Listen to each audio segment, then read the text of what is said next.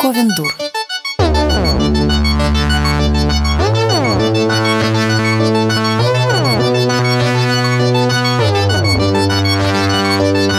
Всем привет! С вами подкаст Ковендур, и мы его ведущие Маринка Изнайки, это я, Оль Птицева. Привет! Сашка Степанова. Привет! И Женя Спащенко прямиком из Киева. Всем привет, ребятушки! Прошедший год у меня закончился словом «избыточность». Я не знаю, как это объяснить, но серьезно, последние три месяца 2020 Нас в твоей жизни было слишком много, я поняла. Да, подожди, у меня такая аккуратная подводка, чтобы было не обидно. Я все поняла. Ты раскусила меня сразу. Ну, правда, серьезно, наверное, а, с ноября у меня вот это слово крутилось в голове, но оно было такое, эта мысль была не очень оформлена, и сам этот термин я, наверное, уже придумала в декабре, но мне как будто бы концу года стало очень много всего. Казалось бы, да, мы этот год провели э, дома, ну, большую часть этого года. Мы перестали ходить на наши работы, кто куда-то ходил и ездил. Э, казалось бы, сиди, смотри фильмы, да, думай о своей жизни, как-то пересматривай. Лапу, потому что денег ну, нет. Ну да, например. И вот много чего не было, но при этом мне стало казаться, что также много всего вот через чур. Мне, правда, было много самого мира, мне было много себя самой, мне было много вещей, много чувств и так далее. И я долго про это думала, что же мне с этим делать, как мне с этим быть. Потом наступил 2021, и я подумала, мне нужен YouTube-канал. Ну, мне же только YouTube-канала не хватает, девчонки. Мне так всего много. Давайте-ка еще YouTube-канал. Facebook, Instagram. Вернусь на него.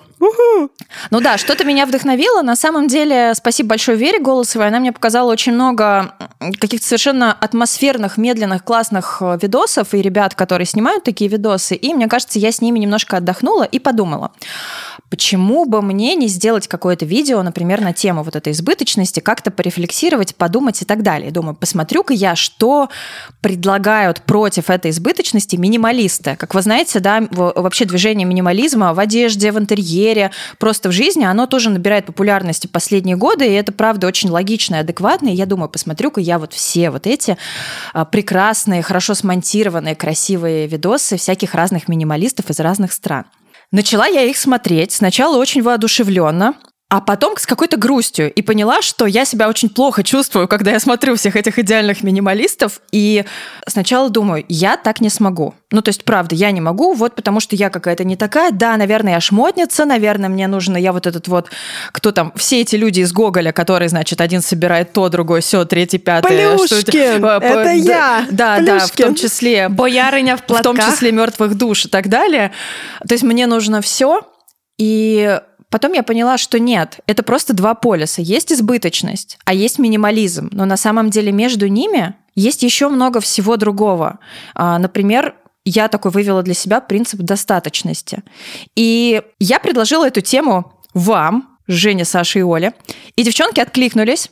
И мы решили для вас записать э, целых два выпуска подкаста на эту тему потому что, как оказалось, здесь правда много о чем есть поговорить, и я очень надеюсь, что, может быть, наш личный опыт наше мнение. Я, кстати, не знаю, кто еще что думает по этому поводу. Возможно, мы сейчас все переругаемся и вообще перестанем записывать подкасты.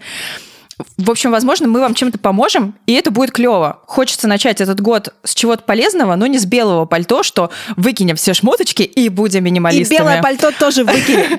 Потому что... это не экологично, ничего не выкидывать, все оставить и подарить И просто ходить в одном этом белом пальто и в трех серых футболках. Поэтому мы поделили два наших выпуска на материальную часть и нематериальную. И начнем мы, конечно, с материального, потому что шмоточки и вещички, ну, это любимое. Горшочки платочки, платьишки. Платочки, и это просто платьишки. наши любимки. Поэтому все, начинаем наш супер полезный подкаст. Ждем ваше мнение в комментариях. Можете писать, в чем мы не правы, правы, кто из нас должен снять быстренько белое пальто.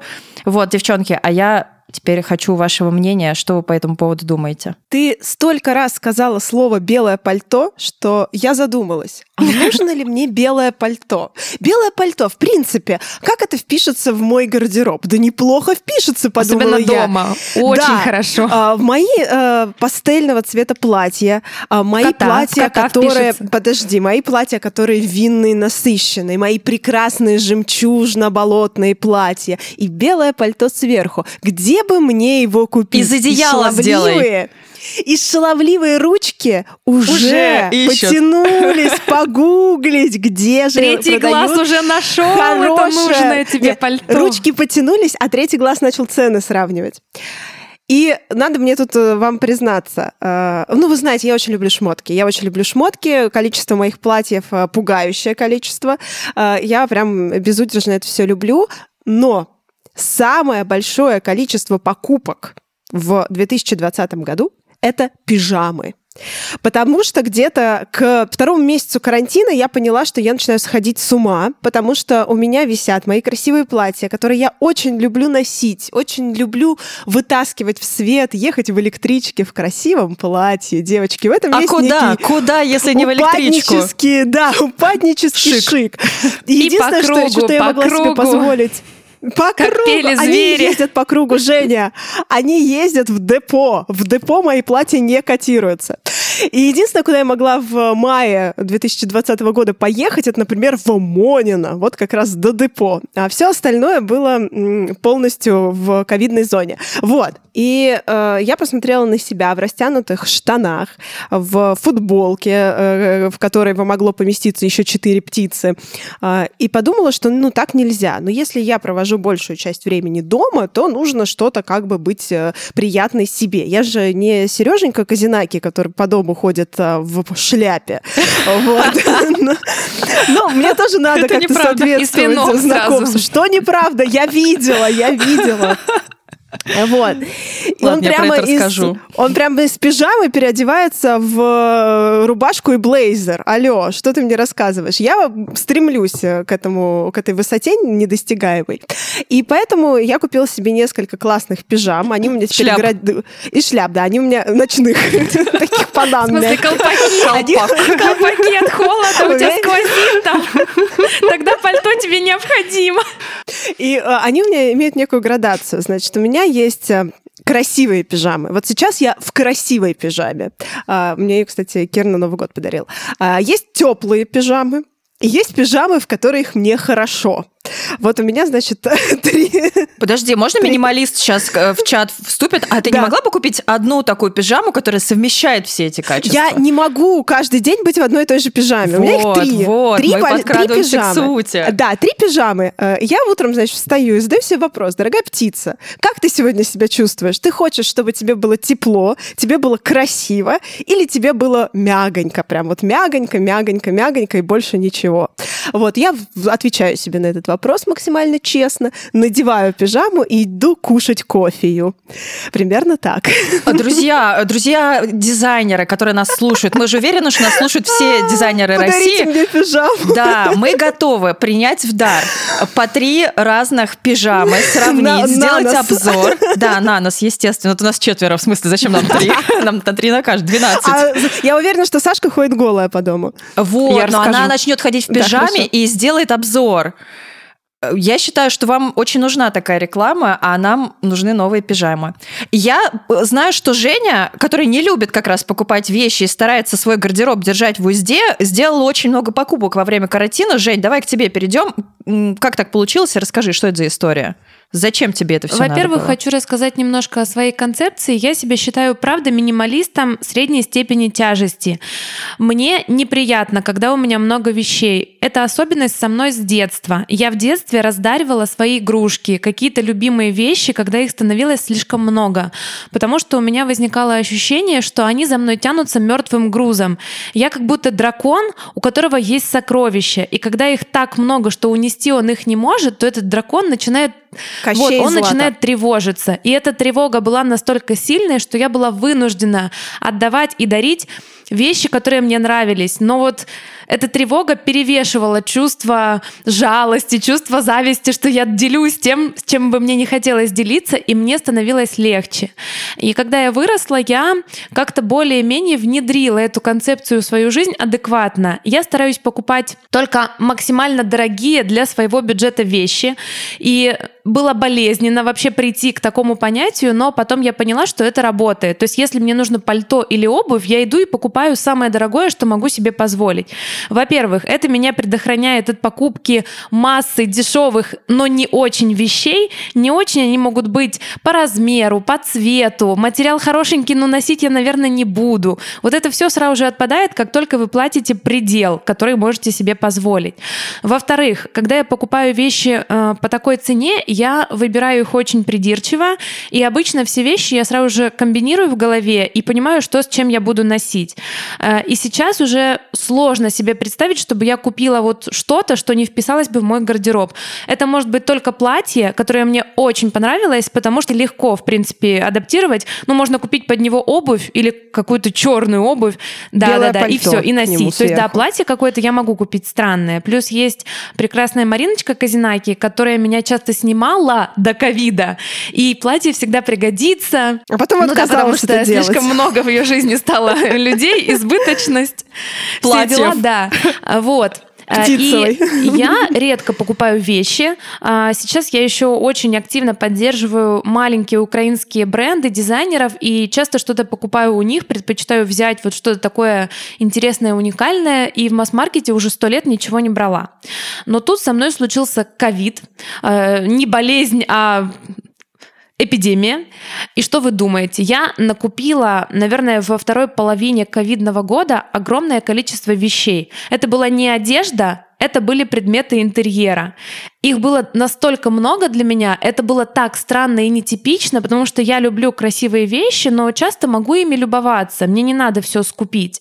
Но тут у меня есть несколько объяснений, и вопрос остается открытым. Во-первых, я очень хочу переехать в нашу квартиру, но нам до этого еще ждать и ждать. И мне кажется, покупая вещи в интерьер, покупая какой-то красивый декор, я как будто обставляю в голове вот эту свою квартиру, которая еще не появилась в моей жизни. Mm.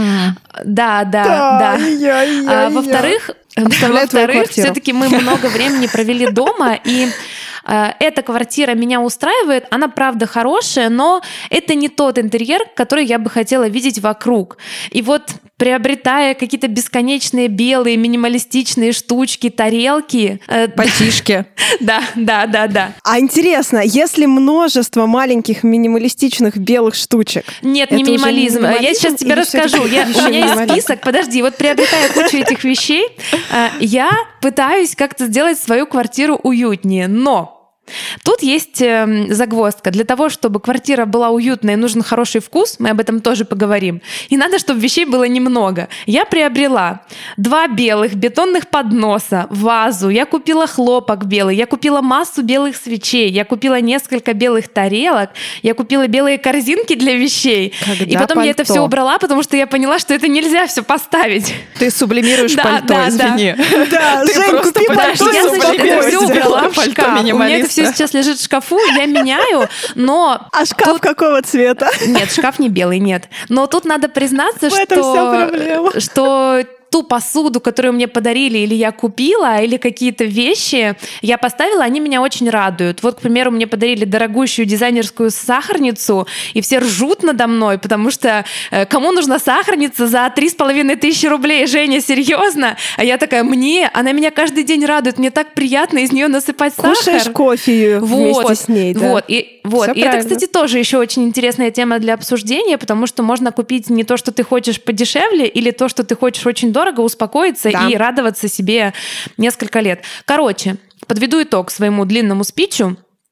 Что-то во мне сломалось. Мне очень сложно постоянно находиться дома, никуда не выезжать, и этот недостаток эмоций я пытаюсь компенсировать как могу. Но, к сожалению, он не компенсируется почти никогда вещами, потому что их надо покупать снова и снова.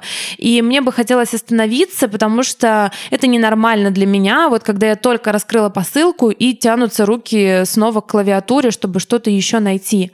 И я не понимаю, как с этим быть. А, видимо, надо переезжать с срочно в свою квартиру, все там обставлять. Вот. А с одеждой, да, все так же туго. Я почти ничего в этом году не покупала. Кстати, вот у птицы появилось такое желание накупить, а у меня прям совсем нет. Мы недавно с сестрой ходили по магазинам, и она кучу классных вещей купила, а я поняла, что у меня прям нет душевных сил выбирать вещи, потому что я не уверена, пойду ли я куда-то в них в этом году, смогу ли я. Ну подожди, вот это боль. а платье, да, вот я а купила костюм? себе дорогое, крутое, да, да, это вот платье, единственная при- такая покупка. Я там еще ш- Классный да, я еще костюм. покупала себе пижаму, но это была необходимость, потому что я прям от каких-то вещей избавилась домашних, ну то есть мне надо было, и у нас было очень холодно, мне нужна была теплая пижама. А вот платье, да. Но еще с платьем у меня есть интересная история, я ее сегодня расскажу чуть попозже. И, в общем, я в замешательстве, мне нужна помощь, мне бы по-хорошему разобраться, а, почему у меня такая тяга к покупке вещей, как ее уравновесить, как сделать так, чтобы я смогла остановиться, они меня радовали, и еще не испытывать это ужасное чувство вины. Сейчас последнее, что скажу про чувство вины. Оно родом из детства э, и с юности, когда денег было очень мало, и я покупала себе вещь, а потом ходила и думала неделю, а нужна ли она мне? Может быть, ее лучше вернуть, потому что денег мало. И, к сожалению, это дурацкое чувство вины, оно очень мешает разобраться в причинах и следствиях. То есть я не могу прям понять, я рада или нет, или мне вещь не нравится, ее надо вернуть, потому что она мне бесполезна. Оно супер вредное, и я бы прям проработала это с психотерапевтом, а, потому что от такого надо избавляться. Ну, то есть я могу, правда, себе позволить что-то купить, но мне надо знать, э, зачем я покупаю. Саш, что у тебя было с одеждой в этот карантинный год? Расскажи чуть-чуть. Я тоже начну издалека. Недавно у нас э, Шел снежный такой... 1805. Пальто. Э, Да, шел снежный 2021. Недавно мы со старшим ребенком заговорили про одежду, а он очень обстоятельно вообще одевается. Он надевает так курточку, повязывает шарфик Стардис, который птица ему подарила на день рождения. Мур-мур. надевает обязательно шапочку, там, когда не очень холодно, потоньше, холод там потолще, за всем этим очень следит. И я сказала, что в его возрасте, в 12 лет, мы, как только выходили с сестрой из дома, сразу снимали эти шапки, там расстегивали куртки и шли такие хе-хей. Он говорит, в смысле снимали шапки? Зачем? Холодно же. Я говорю, а у вас Какой никто так не мальчик. делает? Он говорит, нет, ну у нас никто так не делает. И я так помолчал, помолчал и говорю, а знаешь, мне кажется, просто в нашем детстве не было красивой одежды. Не было одежды, которую бы хотелось на себе оставить. М. Погоди, Саша, Саша, а то есть ты не пугаешь его менингитом? Это выросло то поколение, которое не думает, что менингит это простудное заболевание? Да. Твою мать! То есть вот это вот снимание шапок, оно действительно изжило себя. Для меня это было неожиданностью, но с другой стороны объяснимой. И я вспомнила, что ну, у меня, например, всегда были шапки, связанные моей мамой, абсолютно одинакового фасона и абсолютно одинакового невнятного цвета. Вот такой вот колпачок с широким отворотом. Ну, самый простейший, в общем, что можно связать на спицах.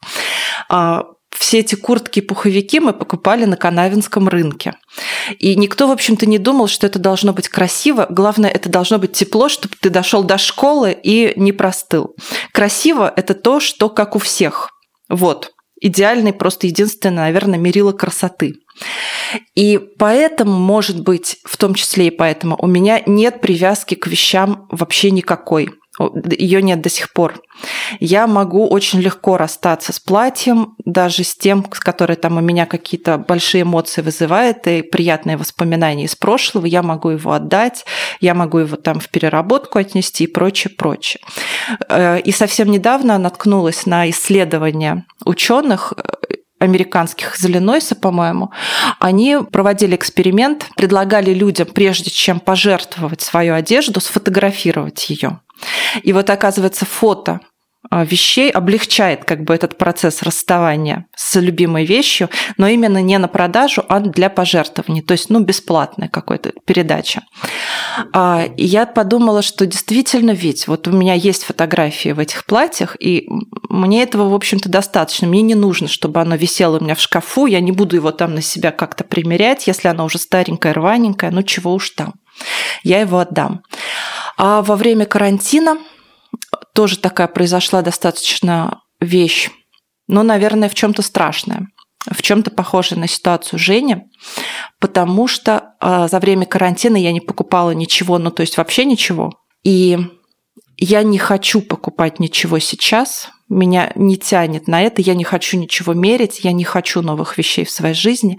И для меня это означает, что я психологически сдалась.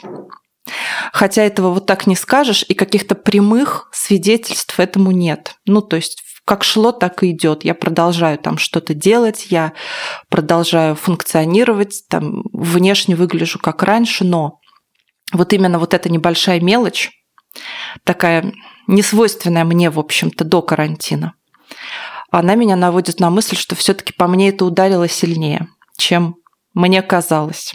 А мне кажется, когда мы встретились в июне, по-моему, вот когда там можно было встречаться, и мы с вами встретились, у тебя был такой новый пиджак. Глянь, она все шмотки длинный. Посмотрите на них. Я помню, я, я как птица, мне, во-первых, очень важны шмотки, Да. и мне очень хотелось покупать еще больше в карантине. И я правда помню, кто в чем одет, потому что мне... Сейчас мы поговорим вообще, что значит одежда и почему не всегда минимализм работает. У меня есть какая-то своя тоже идея.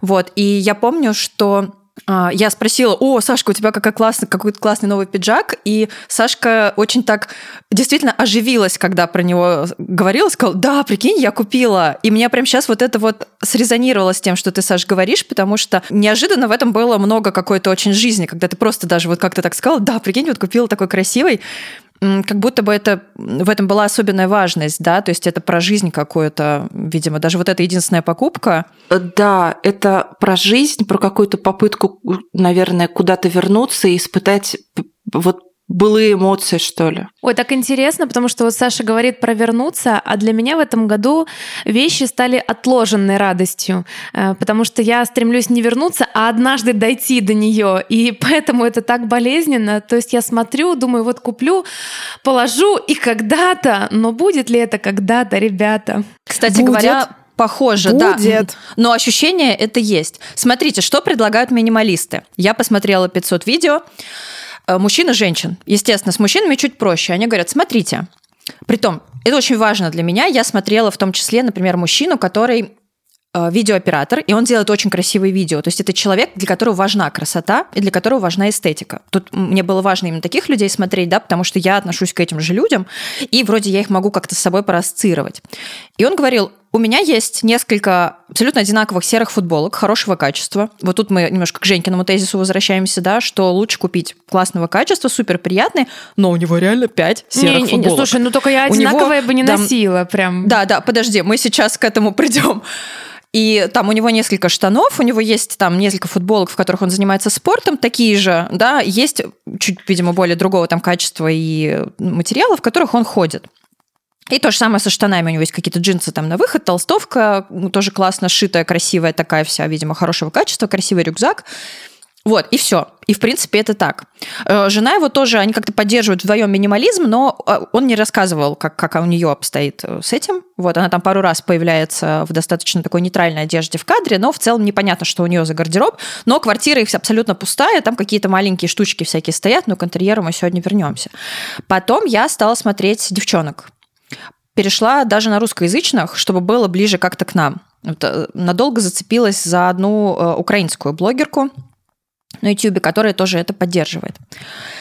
И вот этот э, принцип, с одной стороны, очень здоровый. Первое, покупать, например, э, на там, в секонд-хенде, да, на каких-то маркетах, на свопах, чтобы это действительно экологично, чтобы лишнюю одежду, значит, не производить, туда не вкладываться, не покупать в масс-маркете, вот это все. Составить себе такой капсульный базовый гардероб, значит, идеально сидящие брюки на выход, идеально сидящие одни джинсы, э, две блузки, одна там, не знаю, льняная, другая шелковая, э, несколько футболок, два платья и вот по одному пальтишке на каждый сезон. Вот у тебя плащик, вот у тебя зимнее пальто. Казалось бы, вообще-то идеальная формула. Я не могла понять, что со мной не так. Ну, то есть, почему мне это не подходит. Я долго, ну, как-то рефлексировала, открыла там свой шкаф, достала все свои 500 золотых пиджаков. Ты ж моя Значит, зайчка. у меня парча, тут у меня вышивка, тут у меня грифоны на бархате, тут еще что-то. И подумала, я могу от них отказаться? Да ни хрена. Да. Сначала я думала, у меня тоже было вот Максимум это чувство вины. Птицевой, я не против. Да, а птица может мне платье. Ну, то есть мы можем вот обменяться.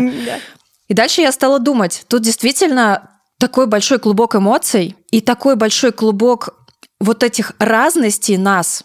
Самое крутое, если каждый из нас, каждый из наших слушателей смог бы понять, кто в этом смысле он и что ему нужно. Например, что ему нужно от одежды. Мне кажется, реально идеально, если ты, правда, к одежде никаким образом не привязан. То есть одежда – это то, что покрывает твое тело, она хорошего качества, она приятна, тебе в ней удобно, ты в ней прилично выглядишь. Очень круто, если у тебя такое отношение. Мне кажется, тогда правда тебе подходит минимализм. Можно чуть-чуть посмотреть, как этот гардероб составить, и отлично, никаких лишних трат, никакого э, там, не знаю, мусора лишнего, идеально.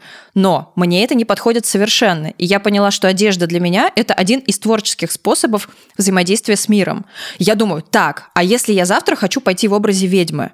Я хочу пойти в огромной лохматой кофте, в чокере, не знаю, в черных ботинках каких-то на шнурках, с черной помадой э, и там каких-нибудь странных штанах. В смысле, а у меня одни джинсы, одни брюки и два платья. И еще там с косметикой то же самое. Вот у меня, значит, там нюдовый биби-крем, две розовеньких помады разных оттенков и тушь для ресниц. Мне больше ничего не надо, я за естественность. Я тоже за естественность. Но завтра я хочу быть ведьмой с черной помадой. Что мне То, что делать? ты сейчас описала, это просто э, квинтэссенция э, моей депрессии. Если я однажды утром проснусь и пойму, что я э, месяц уже не хочу никем быть, ни в кого, ни в кого нарядиться и никак себя почувствовать, и следующий месяц у меня не возникнет такого желания, я пойму, что я Подождите, подождите. в Девушки, и тут состоянии. наконец-то этот момент настал, потому что я буду с вами спорить. Наконец-то мы поспорим. Ура! А возможно, там э, ты будешь спорить, э, а это мой, мой второй тезис был бы. Ну давай. Да, да, да, потому что м, я разделяю ваши отношения к одежде. Для меня, для среднего минималиста, наверное, по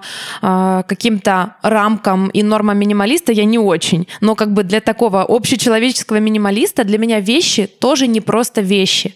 Это очень важно. Я это, наверное, должна была сразу же сказать. Это такая ремарка, потому что я отношусь к вещам как к образам.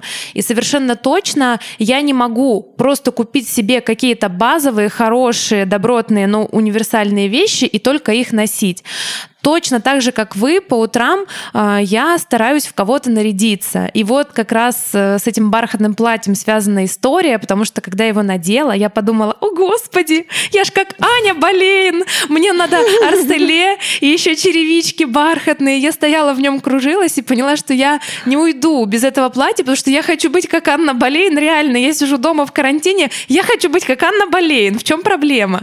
И вот я еще закажу себе арселе обязательно, а это будет дорого, но, ну, как бы Анна Болейн может себе позволить, извините, Слушай, у нее тут так как может бы быть король. тут дело в том, что э, вот эти твои образы э, им достаточно довольно небольшого количества э, Вот, вещей, вот, да, потому что, я- да, сейчас секунду, дай, подожди, договорю, А, потому что у тебя они все ну, не то, что одинаковые, не одинаковые. А, Просто они в одном атмосфере, в одном Ну, образе. диапазон образов в не очень диапазоне, большой, да, потому да. что тебе комфортно вот именно в образе эльфийской э, принцессы, феечки, э, Анны Анны Болейн. Да, и э, Жени Спащенко с роскошными распущенными волосами в очень красивом платье босиком на камне. А, Вот. И На это камне. тво- На камне. На, ка- на мне? На мне? На камне. Ты сказала на камне. На камне, на мне, видимо, да, босиком на мне. А, И вот это вот как раз твой диапазон образов э, атмосферных и твоих, и очень тебе подходящих. И на самом деле ему и нет необходимости в огромном количестве однотипных а, платьев, потому что вот как бы все в капсулу волшебную сложилось. Ну тут э, для Черевички меня ещё и важно... э, Важно, чтобы была возможность добавить какой-то новый образ, чтобы этому не мешал минимализм, потому что если вдруг э, я осознаю, что что-то в жизни поменялось, а минимализм не позволяет что-то новое примерить, то, наверное, эта концепция уже не помогает, а портит жизнь. Но да, э, видимо, вот это мое желание перевоплощаться в кого-то э, из своих ипостасей, но при этом все-таки не таскать за собой огромное количество сокровищ, оно в обычной жизни а, находится в гармонии. Ну, когда а, сложные погодные, жизненные, жилищные условия мне не портят ничего. Вот. И поэтому я понимаю Марину, но вместе с тем количество вещей, которые есть у нее, для меня это too much. А, и да, наверное, мне не надо столько, чтобы вот как-то перевоплотиться. А, и знаете, что еще интересно? Когда вещей очень много, я начинаю тревожиться и не могу выбрать никакой образ. То есть эта тревога, она вообще мне не дает эм, не стать эльфийской принцессой, не Анной Болейн. Я просто в ужасе и хватаю что-то такое первое попавшееся. Э, вот так со мной это работает. Да, это классное замечание, потому что здесь важно, чтобы каждый для себя понял, что минимализм для него, какой для него вот этот минимальный, например, гардероб, потому что для меня минимальный гардероб должен сочетать, правда, полноценные э, образы в большом диапазоне. То есть не, не в одной какой-то атмосфере. Я, правда, очень как бы у меня я прям Билли Миллиган в этом смысле, потому что я сегодня э, хочу в кроп-топ, чтобы у меня был открыт живот и секси-кроссовки большие и мини-шорты. Завтра я хочу быть э, лесной зареченской колдуньей босиком на птице. Вот. Давай, а, детка, А потом я, я хочу быть тоже Анной Болейной. Мы вместе с Женькой, значит, сестры Болейн, пойдем куда-нибудь. Поэтому у меня этот диапазон гораздо шире. И тогда что мне делать, чтобы не чувствовать себя неправильной? А я точно так же тревожусь, когда я не могу выбрать. У меня тоже все это скопом. Э, я упираюсь в другую штуку. Мне нужно на самом деле, во-первых, перестать себя за это винить, просто признать, что я такая. А во-вторых, научиться правильно хранить эти вещи, правильно их не знаю, развешивать, раскладывать, чтобы их было видно, чтобы они не залеживались, чтобы я могла их, правда, вовремя найти, составить этот э, там образ, э, не тратить на него И значит, тебе нужна новая квартира с большой гардеробной. Ну да, как минимум какие-то другие шкафы и так далее. Ну, опять же, к интерьеру мы вернемся. Но смотрите, есть тут опять такая загвоздка. Тут, наверное, мне прям интересно, что скажет э, Сашка с ее психологическим образованием.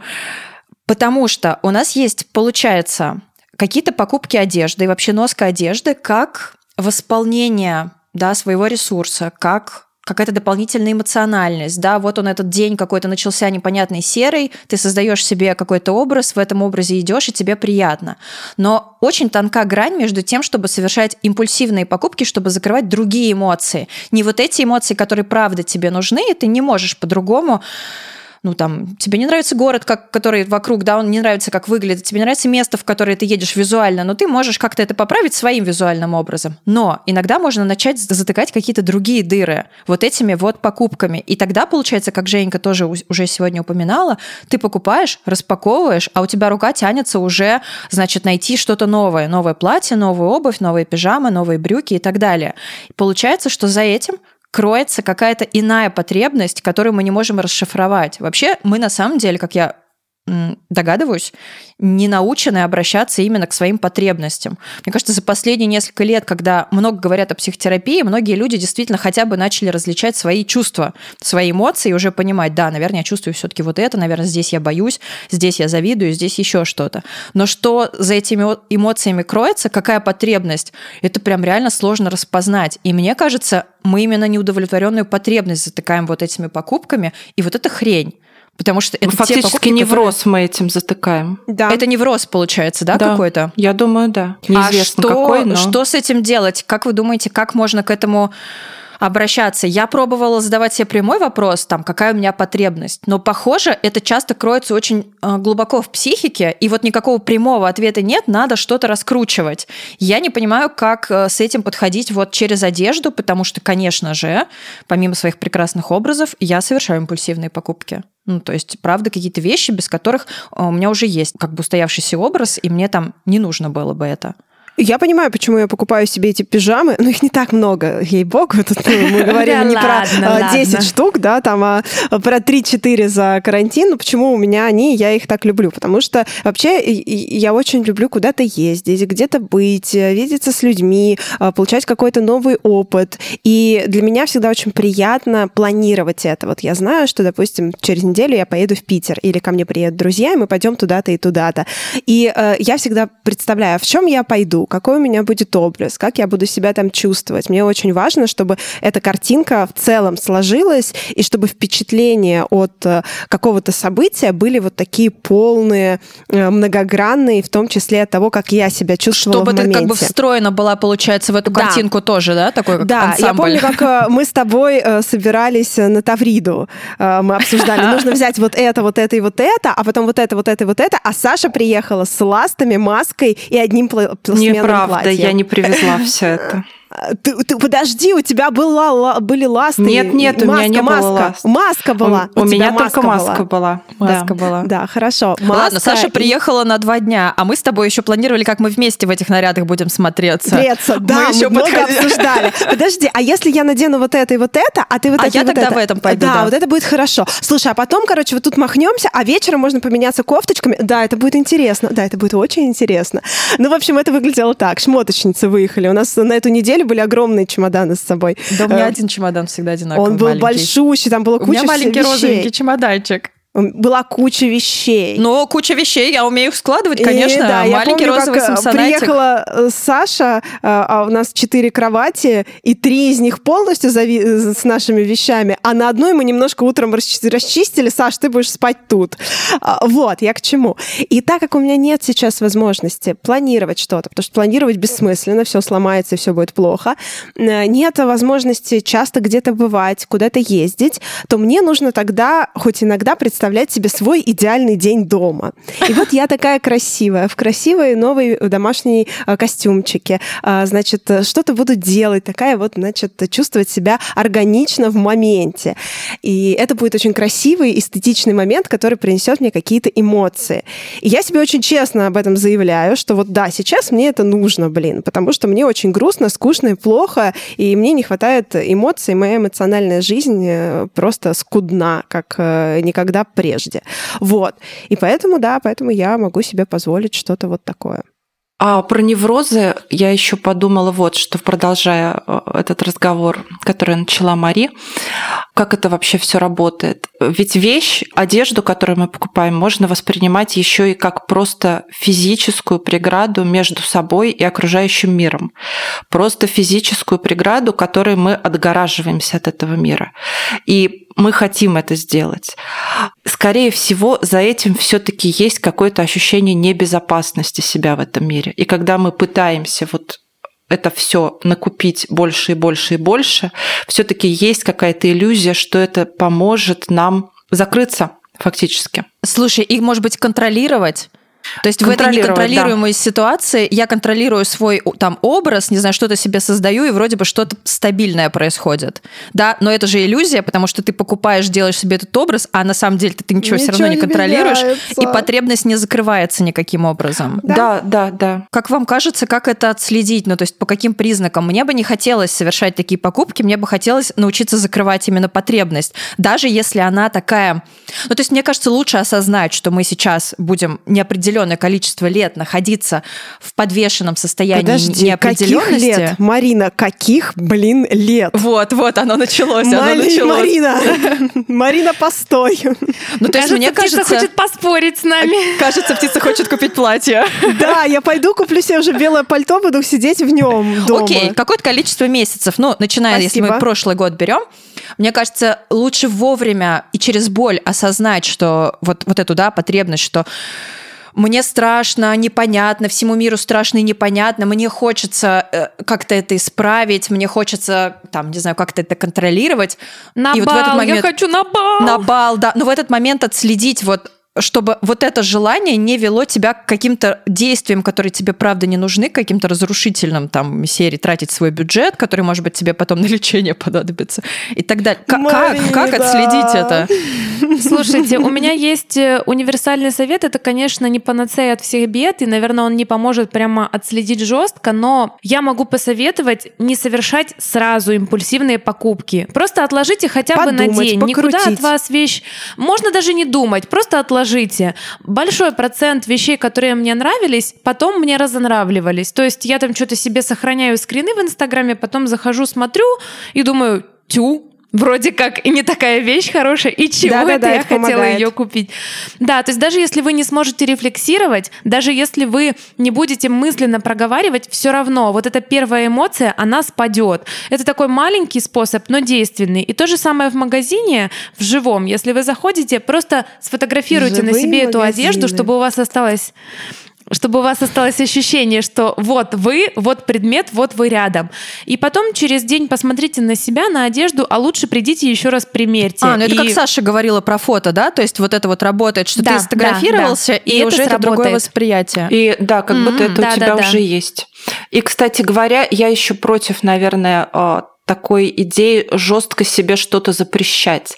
Говорить, вот я больше не буду совершать этих импульсивных покупок, я буду все жестко планировать, я буду считать свой бюджет. Это еще большее нагнетание вот этого невроза, нагнетание дополнительных рамок и вообще загонение себя непонятно куда. Если так уж Я произошло, тоже не хочу считать свой бюджет очень вообще. главное, да, не винить себя, не думать, что ты там как алкоголик сорвался и прочее, прочее. Это просто вещи. В следующий раз не сорвешься. У меня есть несколько совсем коротеньких лайфхаков, до чего я уже дошла за это время. Возможно, они помогут там слушателям, вам, не знаю, вы тоже поделитесь, если у вас есть. А, К чему пришла я, что помогает лично мне? Первое, ну, одна из один из пунктов трат очень больших, если ты любишь одежду, это обувь. Ну, потому что обувь все-таки должна быть качественная. Я думаю, к 33 годам мы уже можем к этому прийти, Мариночка.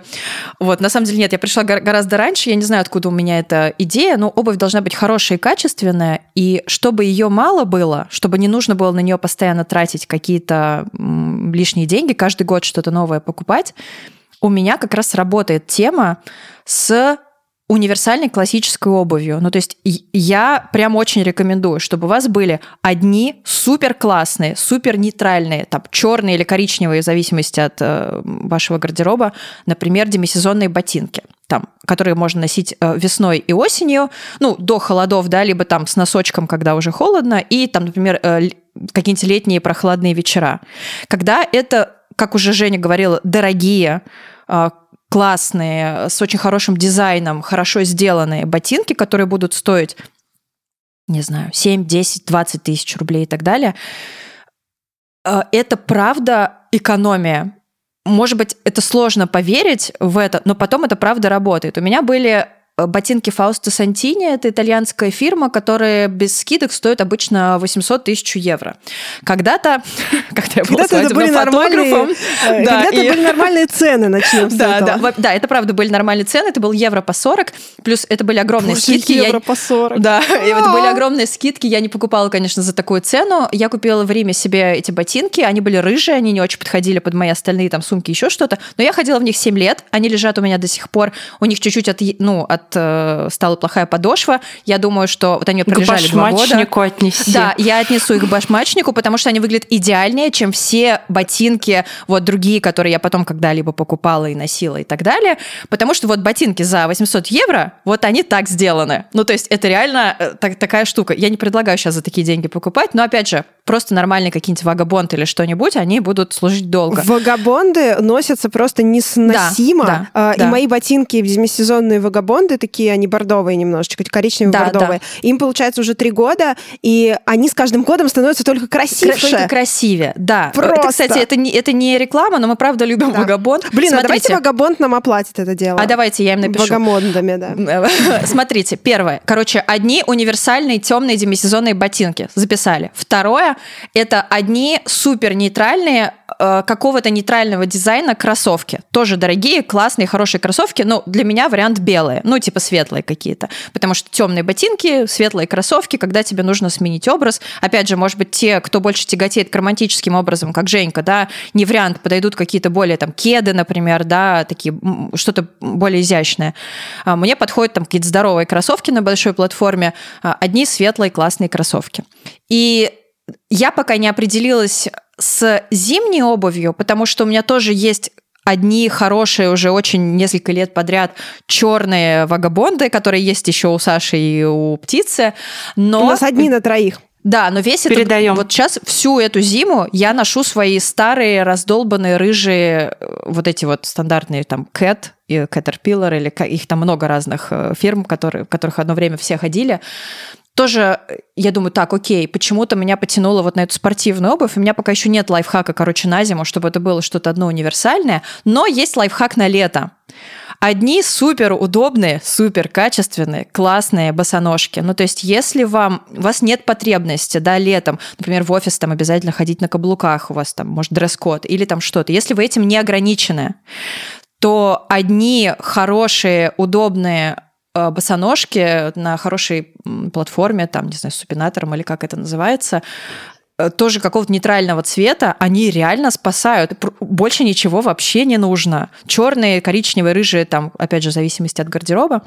Это мой такой лайфхак по обуви.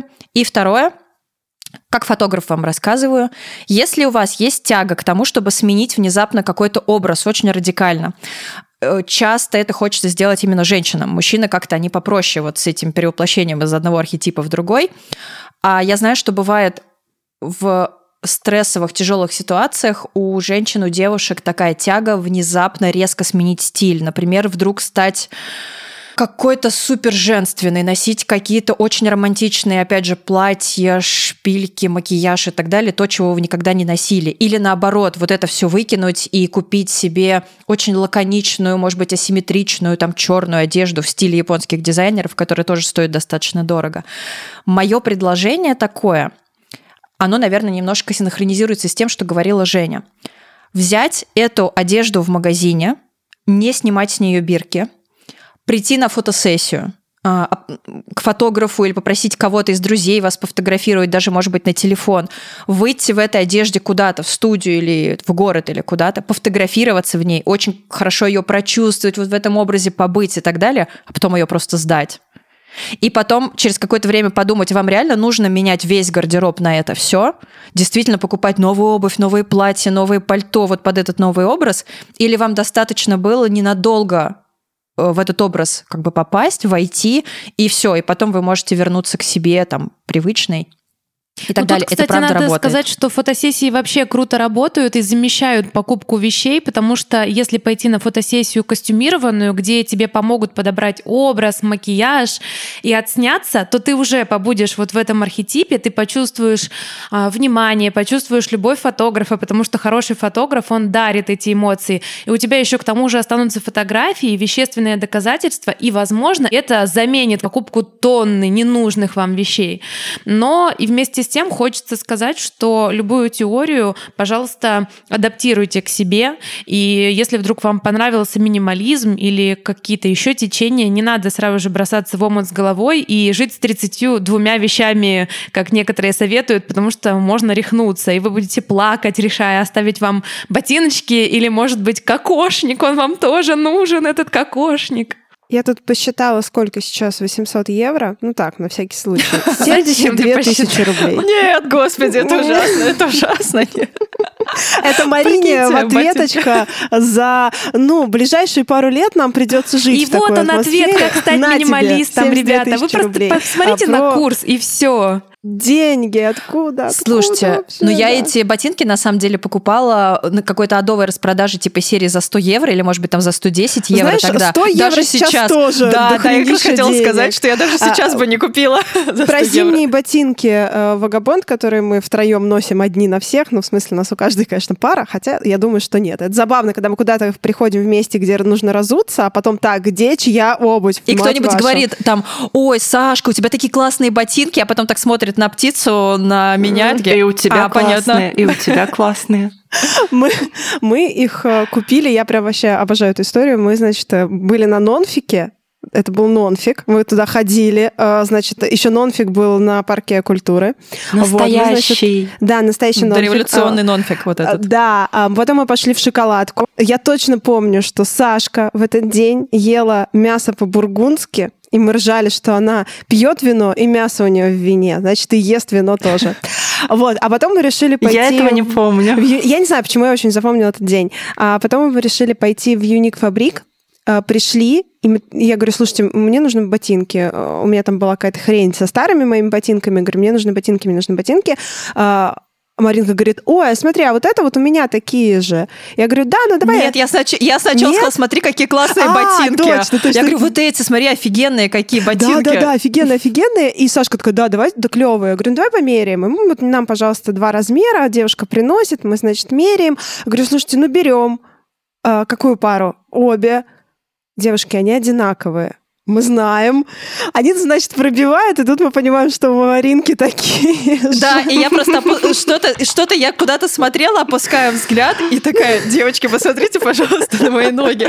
У меня просто эти ботинки, они немножко не, чуть-чуть другие, Ну да, потому что я их покупала то ли год, то ли два назад, да, да. То есть они очень похожи, но как бы из другой э, коллекции. это было года три назад уже, и э, э, этой зимой, когда только зима началась, я, значит, стою и просто протираю обувь, достала зимнюю, натираю ее кремом, и такая, значит, тру-тру и думаю, боже, сколько же я их ношу? Наверное, сезон, они в таком хорошем качестве.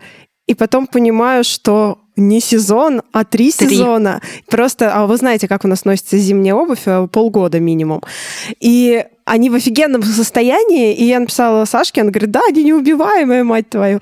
Вот. И, в общем, ребята, да, это реально отличное вложение. И если вы понимаете, что черная, э, классная, удобная обувь э, на зиму вам прям именно то, что нужно, потому что я зимой чаще хожу в черном, потому что в черной обуви, э, потому что у меня прям бесит все эти разводы, которые разъедают э, обувь еще сильнее других цветов. Вот. И поэтому прям мой совет выбрать себе удобные, классные ботинки, темненькие. Вот, они под все отлично подходят.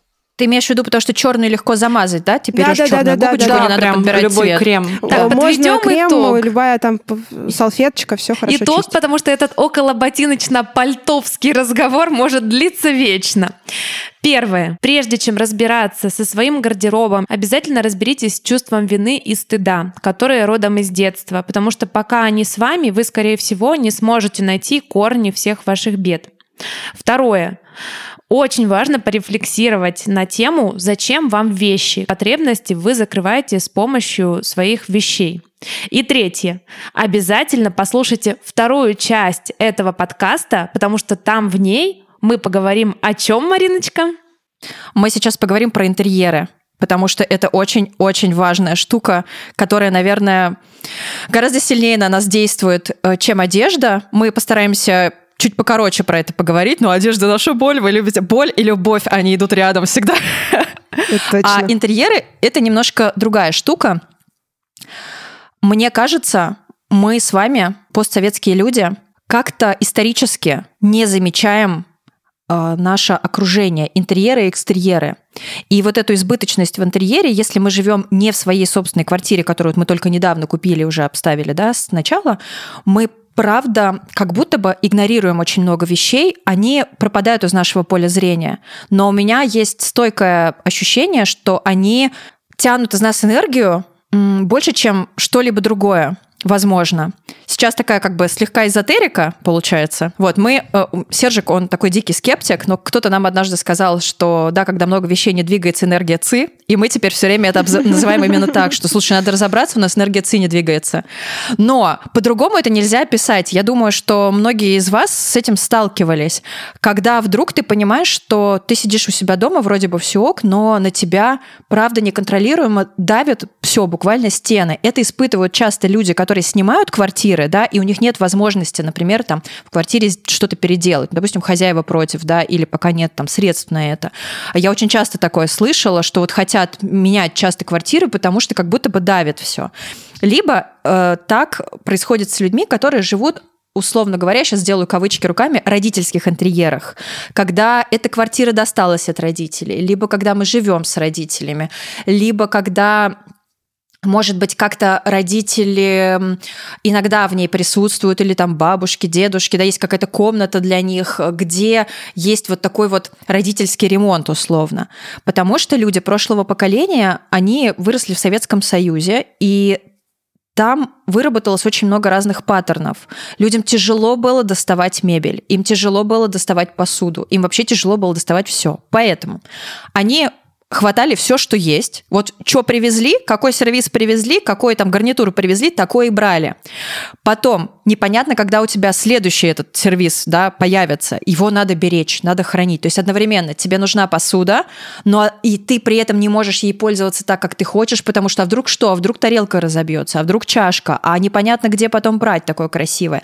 Надо при этом это все хранить. И вот это одновременно потребность во всем сразу, боязнь, что тебе не достанется, у тебя этого не будет, и тут же, когда у тебя это появляется, боязнь, что оно исчезнет, вырабатывает какой-то абсолютно болезненный паттерн собирать все, хранить все, ставить хоть как-то куда-то и при этом часто этим не пользоваться. Отсюда у нас вот это вот этот тотальный игнор к тому, как выглядят наши помещения, как выглядит наш интерьер, просто потому что мы не можем про это думать, а вдруг мы вообще этого лишимся. И э, часто родители нам это передают. Ну, конечно, не специально они этого нам не говорят. Им передали их родители, а родители передали нам. И мы в какой-то момент можем обнаружить, что, боже, вроде бы это моя комната, а тут вообще как будто все не мое, вообще не так, как я хочу. У меня есть история про дачу. Как раз э, как иллюстрация к тому, что ты говоришь. У нас есть дача, там постоянно живет свекровь. Дача – это такой большой трехэтажный дом, который в свое время строился с расчетом на то, что там большое количество детей и внуков будут туда приезжать, и чтобы всем было где остаться на ночь. И в этом доме, соответственно, огромный, просто огромный чердак, который состоит из нескольких таких обширных комнат э, с ящиками, с вешалками, с сундуками, с коробками, там, с пакетами. И вот этот чердак захламлен просто невероятно, потому что десятилетиями хозяева дома и дети, и внуки свозили туда свои вещи. Сейчас у нас настала необходимость расхламить это все и вывести. И это огромная проблема, потому что ну, непонятно, как вообще к этому подступаться, заказывать какие-то машины, во-первых, а во-вторых, все это по-прежнему жалко. А, все это туда складывалось с мыслью, что когда-нибудь пригодится. Ни разу спойлер не пригодилось. Или в этом можно ходить здесь. Никто в этом на даче не ходит, все привозят свою одежду, увозят ее, никто не лезет на чердак, чтобы там что-то вот это пыльное достать и на себя надеть. Выкинуть это ужасно сложно, потому что мы же это добывали, мы же это доставали. Это такие редкие вещи, причем редкость этих вещей воспринимается такой до сих пор. Это потраченные усилия людей, которые уже не имеют никакой ценности, не имеют никакого смысла, но в голове осталось, что эта вещь все еще редко. Там, например, висят две блестящие дубленки, такие коричневые, кошмарные, совершенно из Турции. Боже. Одну купили свекрови, вторую купили Наташи, дочки. И вот эта вот история, как они везли эти две дубленки оттуда, это было сложно. То есть тоже какие-то усилия были приложены для добывания. А здесь это была большая редкость. То есть это вещи были статусные. И они воспринимаются такими до сих пор. То есть, Боже, может быть, это можно еще перешить. Да. Вот это достается, может, это можно перешить, может, вы будете носить. А я придумала, как использовать. Их надо вывернуть наизнанку, это И будут такие Маринке. тулупы. Да, я буду снимать этих рогатых моих э, Классно. масочников. Классно, Давайте. классно. Ну, то есть вот эта вот сложность добывания и значимость этих вещей, их вот в свое время статусность. Плюс это, конечно же, воспоминания, от которых очень сложно людям. Они, вот им сложно принять и понять, что в действительности сейчас это не стоит ничего ни для кого. Они, может, хотят это передать нам, чтобы мы это ценили, эти усилия, которые были потрачены. Но мы не можем их оценить, потому что для нас это не редкость, для нас это хлам. Я сейчас наконец-то поняла, почему живу в съемной, хотя у меня есть вроде пустая моя квартира. Это все из-за энергии ЦИ, друзья. Я наконец-то все Ого. поняла. В общем, э, квартира, которую мама купила, это была, получается, третья квартира в нашей семье. А первая была вот на севере, на Комсомольском, далеко-далеко-далеко. Потом квартира вот в Тульской области, бабушки с дедом. И вот теперь это. И со временем в эту новую, хорошую, большую квартиру было привезено куча вещей из предыдущих двух квартир, которые для меня ну, вроде как не несут какой-то ценности.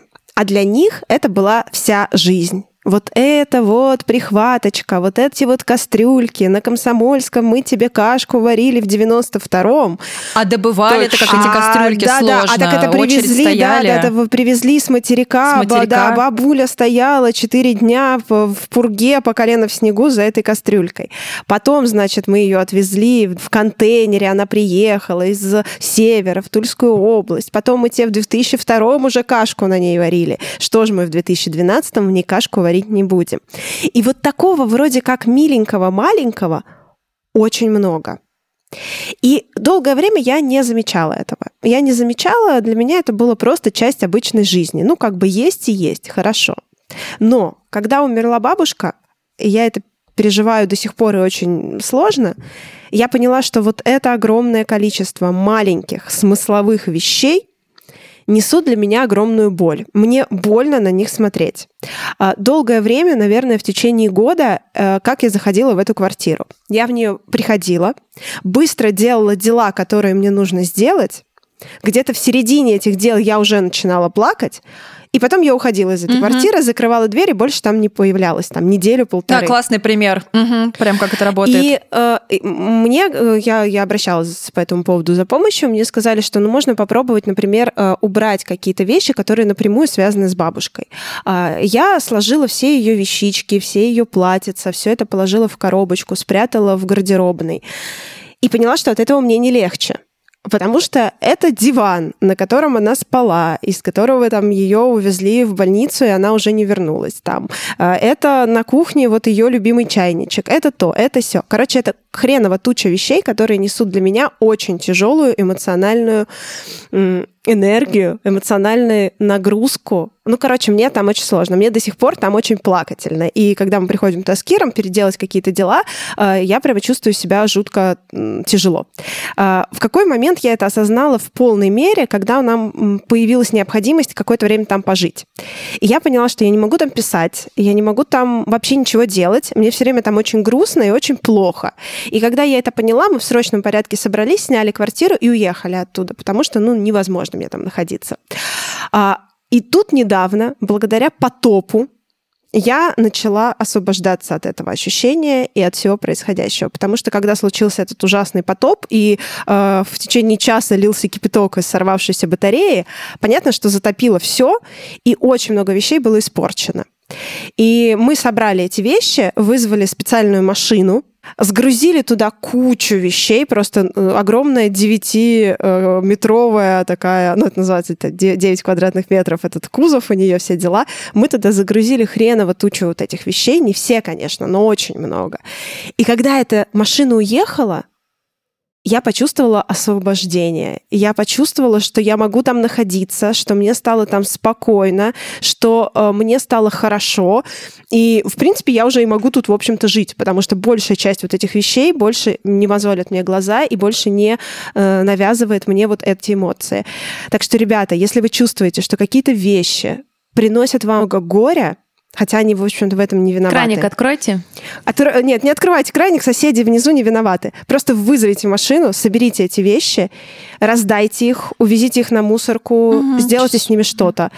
Не мучайте себя, вещи того не стоят. Я замечала за собой, что у меня как раз такая ослабленная эмоциональная привязанность к вещам. Я хорошо с ними расстаюсь именно вот с вещами из интерьера, та, которые мне не нравятся. У меня есть комната, куда мы привозим бабушку из деревни, и понятно, что здесь есть многие штуки, которые бы я тоже выкинула, но не могу, потому что, ну, бабушке тоже должно быть комфортно, ей должно быть спокойно здесь и так далее. А все, что касается моей территории, я очень легко от нее избавляюсь, а, от них, от этих вещей. И я думала именно из-за того, что ну, у меня есть некоторые лайфхаки по поводу насмотренности и так далее, потому что я понимаю, как должен работать и быть устроен мой интерьер. Но спасибо тебе за историю. Я на самом деле сейчас поняла, где эта точка потому что я в достаточно раннем возрасте лишилась мамы, и, в принципе, моя жизнь вся состоит э, до этого события и после этого события. Она делится прям ровно пополам, э, когда мне было 20 лет, и живу я в той квартире, где жила моя мама, и, естественно, я испытывала все то, что говорит сейчас птица, только мне некуда было уехать, и я только поступила в университет, и, соответственно, у меня никаких вариантов исчезнуть просто отсюда не было, и да, первые э, где-то месяц или два я еще такой очень чувствительный к запахам человек, э, в принципе, все пахло мамой, ее духами и так далее, все вещи, я падала в обморок из-за этого. То есть я открывала шкаф и падала в обморок. Э, ну, то есть даже там не, не то, чтобы я плакала или что-то, моя психика просто вырубала меня. И я сделала очень быстро это все, не так вот, как ты дожидаясь потопа, да, потому что там, правда, очень сложные эмоции, и это сложно сделать. Я, правда, собрала все вещи, за исключением, может быть, каких-то, ну, трех, там, пяти, может быть, там мамина фотка, еще что-то. Все абсолютно, что было. Вещи, которые мне ее нравились, которые я думала, что я буду носить. У нас был похожий размер и похожий вкус. А, мне пришлось это сделать. Ее кашемировые костюмы, которые там немерено стоили и так далее. И просто все, ну, отдала, либо выбросила полностью. Бабушка была в истерике, она мне всячески пыталась как-то мной манипулировать, что как так, мама так это все любила и так далее. Но у меня сработал какой-то инстинкт самосохранения, видимо, какой-то защиты психики. Я поняла, что сейчас речь идет либо о живой мне, либо у некоторой вот этой памяти, да, об ушедшем человеке, который бабушке, естественно, очень дорог, мне очень дорог, но живые мне показались важнее. И я от всего этого избавилась очень быстро, буквально за пару месяцев, э, вот после того, как мама не стала. И да, все стало правда легче. Ну, нельзя, конечно, Потихоньку что стало легко. становится проще. Да. Да, да, да, это, это правда работает, но тут нужно помнить, что вещи не только могут доставлять да. горе, да, то есть здесь мы как бы говорим про яркие эмоции, которые человек еще способен как-то отличить. А правда же есть какие-то вот такие штуки, которые, они вроде ничего не вызывают, они просто есть, они просто присутствуют, но они же захламляют твой взгляд, твое видение. И когда вокруг тебя много вот этого не твоего, чужих воспоминаний вот этих, да, вот этих дубленок, вот этих вот каких-то детских игрушек, которые для кого-то что-то значили, а для тебя больше нет, мне кажется, может возникнуть такая проблема, а ты вообще не утеряешь ли в какой-то степени вот это свое ощущение, ну, ты понимание себя, кто я, что я хочу, как я хочу, чтобы выглядело мое окружение. Сейчас я говорю все время во втором лице, буду про себя. Мне, правда, с этим тяжело. Я в какой-то момент перестаю ощущать, а как, как я-то хочу, э, как я-то хочу, чтобы это было, как мне комфортно. Не, не как моей бабушке комфортно, не как моей маме было комфортно. Она занималась другими вещами. Ей не надо было рисовать, ей не надо было, там, не знаю, фотографировать. Да, мне комфортнее прибить на стенку, блин, крепление для фона. вот. И почему бы, почему бы это не сделать? Я тоже расскажу историю, как у меня происходят взаимоотношения с вещами. Квартира моих родителей — это сборник всего. Там есть ковры, там есть старые советские стенки. Не так давно родители сделали ремонт, все было красивенько, и потом папа снова занес свою стенку с хламом и поставил ее на то же место, где она стояла. И вариант выкинуть ее потихоньку, он не потому что папа страшный тиран, и он просто всех убьет, там будет орать, истерить. В общем, нет, так не работает. На антресолях э, лежит нечто, что лежит там уже 30 лет, и мы не знаем, что, но когда мама с сестрой пытаются... Чудовище. Да, да, да. Оно живое. Когда пытаются разобрать и выбросить, папа просто истерит и говорит, что нет, ему это все надо, это надо оставить, и вот этот обрезок старой веревки пригодится, и вот этот матрас, которому уже 60 лет... Твое наследство. В этом матрасе, просто, в котором живут уже просто, не знаю, доледниковые бактерии, это все нам очень надо. Но Тут надо сказать, что я рано уехала из дома, в 15 лет а, я поступила в университет, я пошла рано в школу и уехала. Какое-то время жила на вокзале, да, вот да. это все. Да. да. И теперь, когда я возвращаюсь в эту квартиру родителей, я прихожу в ужас. Но, к счастью, в том возрасте, когда у меня уже появились деньги, и я смогла снимать что-то свое, мне помогла агрессия. Я очень агрессивно стала отстаивать право на обустройство интерьера так, как мне хочется. И сейчас, мне кажется, я уже в более мягкой форме отказываюсь от даренных вещей, каких-то тарелочек, ковров, но до сих пор э, мама мужа, она так посмеивается, говорит, ну да, Жене невозможно ничего купить. А, потому что это мое гнездо, мне не нужна ни одна вещь, которая вот не была выбрана мной. При том, что с вещами, не одеждой, а вот какими-то из интерьера я тоже легко расстаюсь, я могу что-то подарить, если что-то мне не функционально, я могу это выбросить, отдать. Но вот из этой агрессии я смогла как-то полностью сама отстраивать то место, где я живу, и э, эта же агрессия помогла отказаться от того, что было раньше. То есть я поняла, что э, мне надо как-то воспитывать свой вкус.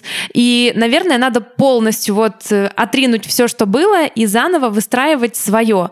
И, наверное, поэтому э, до сих пор живу в таком минималистичном интерьере. Мне важно, чтобы ничего нигде не валялось, не лежало, чтобы все было убрано. У меня может пыль быть на полу, ну только, пожалуйста, никаких вещей нигде. Потому что мне физически тяжело, я не могу работать, я не могу писать, когда где-то какие-то блокноты, там где-то какие-то джинсы, ковры, еще что-то. И мне проще выкинуть. Иногда я выбрасываю нужные вещи или отдаю, и потом жалею, это какие-то документы или посуда, которой можно было пользоваться, но все равно это легче, чем ее хранить. И я надеюсь, что когда-то это тоже придет в гармонию, и я смогу вот как-то миксовать и, может быть, добавить чуть больше вещей в интерьер. Ну вот я сейчас начала покупать какие-то штуки, а, потому что это отрицание, оно тоже накладывает отпечаток и не дает полноценно подумать о себе, о том, что же мне нравится. А, потому что все-таки, мне кажется, минималистичные интерьеры, они такие холодноватые, и хочется, чтобы там был а, след самого хозяина этого жилища. Прикольно, что вот мы с вами все это обсуждаем, и оказывается, что сделать свое пространство и э, организовать э, свой дом, свое гнездо, это очень сильно про сепарацию вообще, э, про да, отстаивание да. своих границ, про осознание, что я отдельный человек, у меня отдельная своя жизнь, которую я хочу жить так, как я хочу ее жить. И это такая история сепарации, у меня она длительная и болезненная, но я прямо вижу, как двигаюсь в правильном направлении потихонечку.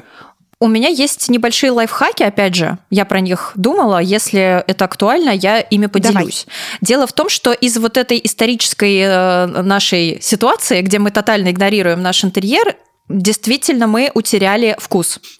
Вкус э, в одежде, если у людей еще есть, да, там не у всех, но как-то более-менее, то вкус в интерьере вообще не очень понятно, что это такое, именно из-за того, что у нас принято действительно дарить э, любую мелочь, э, пледики, подушечки, постельное белье, которым ты никогда не будешь пользоваться и так далее, в том числе на всякие там большие праздники, типа свадеб, что-нибудь такое – вот, и никто особо не парится, какой там, что ты любишь.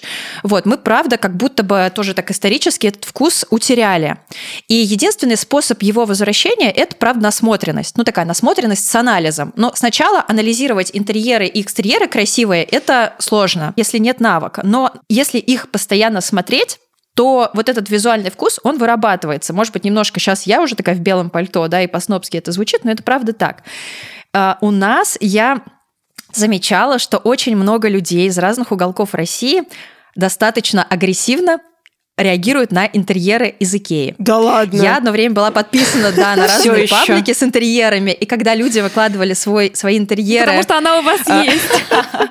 Э, когда люди выкладывали свои интерьеры, сделанные, ну, либо купленные, купленную мебель в Икее, либо очень похожую, очень много людей, правда, агрессивно на это реагируют. И когда ты смотришь, что они предлагают взамен, они говорят, вот не то, что вот у меня, а там... Вензеля. Значит, вензеля, узоры и так далее. На самом деле совершенно неплохо любить вензеля, узоры, мебель в стиле барокко, золотое покрытие, Сколько же рамки должно и так стоить, далее. чтобы это было по-настоящему Во-первых, да, абсолютно верно. Анна Болейн тебе скажет. Да, сначала э, нужно понять, что такая мебель это супер дорогая мебель. То есть вы, вы прям можете понять, что если вы хотите купить эм, вот такую мебель, иметь такую мебель, но э, обставить интерьер со вкусом, у вас должно быть очень ну, много денег. Очень много дерево денег. должно быть цельным деревом.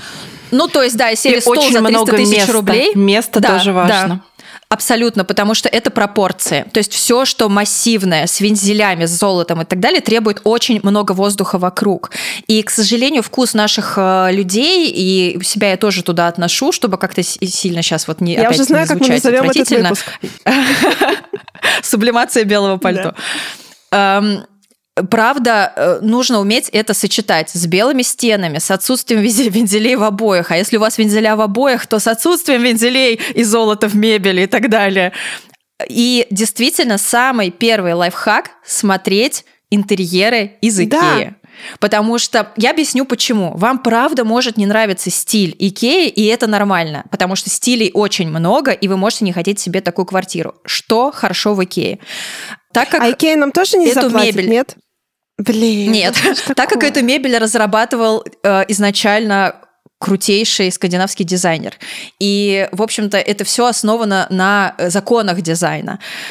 Насмотренность на интерьеры Икеи поможет вам начать различать пропорции и гармонию пропорций вот в интерьерах вокруг. Правда, просто можно листать каталог, можно открыть там в интернетике и так далее. Потом можно подписаться или просто зайти на сайты классных, там, не знаю, дизайнерских интерьерных бюро. Прям набрать там дизайнерское интерьерное бюро и посмотреть их интерьеры. Это правда очень красиво, это очень расслабляет. И пытаться анализировать, почему так, почему здесь простая линия, почему здесь вот к этим обоям не добавили стол с такими же вензелями, а почему добавили стол на тоненьких четырех ножках абсолютно какого-то нейтрального цвета белого, например и так далее. И вот эта насмотренность, она в... постепенно, постепенно выработает вот это правильное гармоничное отношение к интерьерам, потому что иначе никак. К сожалению, у нас с вами насмотренность обычно на захламленные интерьеры наших бабушек, мам и пап, потому что другого они просто не знали. И это тоже нормально, не надо их за это винить. Надо скорее себя просто образовывать. Э, я как человек, который периодически переезжает э, в съемные квартиры, э, надеюсь, это скоро закончится, и, боже мой, я вам такой виш-лист подарков на новоселье выкачу. Вы офигеете. Начинайте копить прямо вот сейчас. И я, и я. Мне из Икеи все, пожалуйста, Постройте мне Икею, пожалуйста, да. А, вот. И э, это, конечно, ад. То есть ты приходишь э, смотреть э, квартиру, и ты понимаешь, что здесь невозможно жить. Ребята, ну вот вы кому ее ремонтировали под сдачу? Кто тут будет жить? Как вы себе это представляете? Вот в эту квартиру мы выезжали... О, это красная Да, роза, красная на, роза на стене. стене. О. А, один раз мы приехали, а там, значит, э, и так низкий потолок, а они, значит, еще сделали такие вот э, переходы в потолке, чтобы можно Каскад, было... каскадик, да, да. чтобы можно было подсветку поставить. И я говорю, извините, а что с потолком? Она говорит, ой, я вам сейчас покажу. Такая включает, а там просто Это называется подсветка. дизайнерский потолок. Подсветка, как будто здесь нужно снимать порно. Ну, то есть вот оно такое. Да, да, это все неоновое. выглядит вот так. А я тут думаю, боже, а если я сейчас отодвину вот это вот прокрывало и в этом неоне посмотрю на диван, что я увижу? Что я увижу, господи? В общем, это просто ужасно. Зато, говорит, у нас э, тропический душ. Будете купаться, как еноты. Я поняла, что жить я тут не буду. Я не хочу быть этим енотом. А в той А квартире... А дельфин в ванной. Да, да, да, дельфин в ванной вообще песня. А в этой квартире, когда мы сюда въехали, мы переезжали же во время э, карантина с 12 на 8. Там нужно было срочно решить проблему. Вот. И мне все это тут устроило. Ладно, хрен с ним, чистенько, минималистично. Я заставлю своими какими-то мелкими штучками, мне будет ок. Но был, блин, диван. Это маленькая комната. И он занимал львиную долю этой комнаты. Он был огромный, неудобный и выглядел так, как будто на нем зачали ну, половину населения города Щелково. Когда я вызвала э, клининг и сказала, ребят, сделайте... Во время оргии, конечно да, же. говорю, ребята, сделайте с этим, пожалуйста, что-то. Они, значит, его почистили, и, как мне сказали, ну, вы знаете, там были следы органики. И тут я поняла, что все, просто нужно, нужно с этим что-то делать прямо сейчас. А, Короче, смысл в том, что... Они такие очень глубоко. Очень глубоко. Между спинкой и нижней Подушкой. Столько следов органики было. Вот. Я не знаю, что она имела в виду, но вид у нее был такой смущенный. А, понятное дело, что мы его тут же, э, в общем, вынесли прочь. э, Вот. Либо я, либо он, сказала я. Из окна выкинули. Да, это был такой итальянский Новый год. Но мысль, что этот диван сюда был куплен, чтобы он занимал большую часть э, комнаты, чтобы он был нелепый, чтобы он был под кожзам спинка, а сам он такой в цветочек. Я, помните, вам его фотографировала и говорила, девочки, как вы думаете, если я накидаю на него подушки, что будет? Органика не уйдет, она будет Можно жить. горой, чтобы, чтобы его не видно было. На что вы мне ответили, ну, он будет в подушках, если ты накидаешь на него подушки.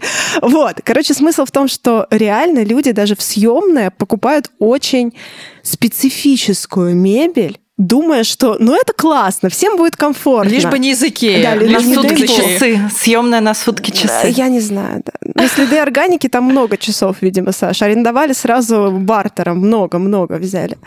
У меня есть В общем, ответ, ребята, почему если люди... вы... Да, давай.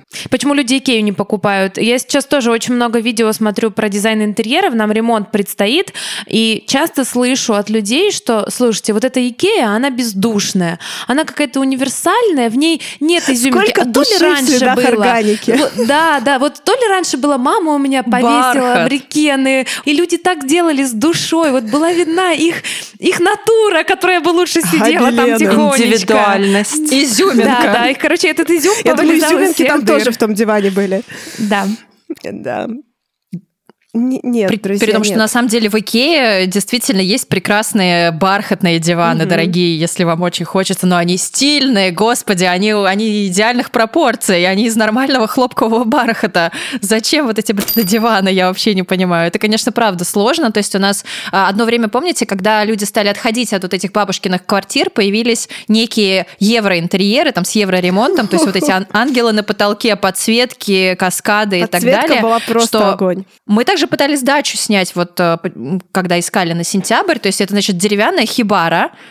И, А значит, внутри? изнутри, и- а внутри синтетические алые шторы с э, салатовой зайка. тюлью, фиолетовый цветок на стене, значит, у тебя вот это синтетическое покрывало с блестинкой на кровати. И ты тоже С думаешь, искоркой. что в этой хибаре происходит с искоркой, да. Поэтому смотрим классные картинки. Дельфин там умер. Дельфин умер. А, Смотрим видосы на Ютьюбе, подписываемся на какие-нибудь классные рассылки от дизайнерских бюро, просто сами себе вырабатываем свой вкус, и мы в том числе, потому что, ну, кто исправит все наши интерьеры и экстерьеры, кроме нас? Ну, экстерьер, ладно, исправит Варламов. Да, экстерьер Он хотя бы, Варламов. он борется, борется, да. А мы будем тогда за интерьеры. И у нас, и у нас тоже. И у вас тоже. вылечат. И у вас. Так, друзья. Да, мы пойдем избавляться от старых вещей, которые нам не нужны, Да. э, смело раз- раздавать их, э, сдавать в какие-нибудь комиссионки, менять на свопах или выкидывать, если уж совсем некуда сдать. Кстати, наш э, Вот. диван мы на Авито отдали. Вот, сказали, что недавно была проведена химчистка. Прекрасно. А, Вот, э, чувак, когда пришел, сказал, ой, он такой большой. Я говорю, да, вам будет очень удобно, вам будет Можно я очень хорошо. пошучу черно? Давай. Вы отдали его, вы отдали его одной бездетной паре. Да, чтобы они там, знаешь, немножко голенькие потерлись и сразу тройни родили. Ну, либо, мне кажется, в Щелково, возможно, хотели открыть некоторый такой центр развлечений, досуга. Да. э, Мужской клуб. Официальный. Мужской клуб. Официальный, да, Да, да. И они туда его забрали. Ой, друзья, Что ж, тоже хорошо. Мы, в общем, пойдем э, расхламляться прямо сейчас. Марин, э, начнешь расхламлять свои парчевые пиджаки, свистни. Да, ты с платьями то же самое, да? ну Ты я помнишь, там кому- отсигнализирую. кому их Отдавать. Да, в общем, мы вас любим и целуем. И через неделю будем опять говорить, избыточно говорить про избыточность. О, В духовном плане. Чтобы ваша энергия ци циркулировала. Всем пока, ребятки. циркулировала, Услышимся. циркулировала. Всем пока-пока. Пока. Ого! Пока! Все, покеда.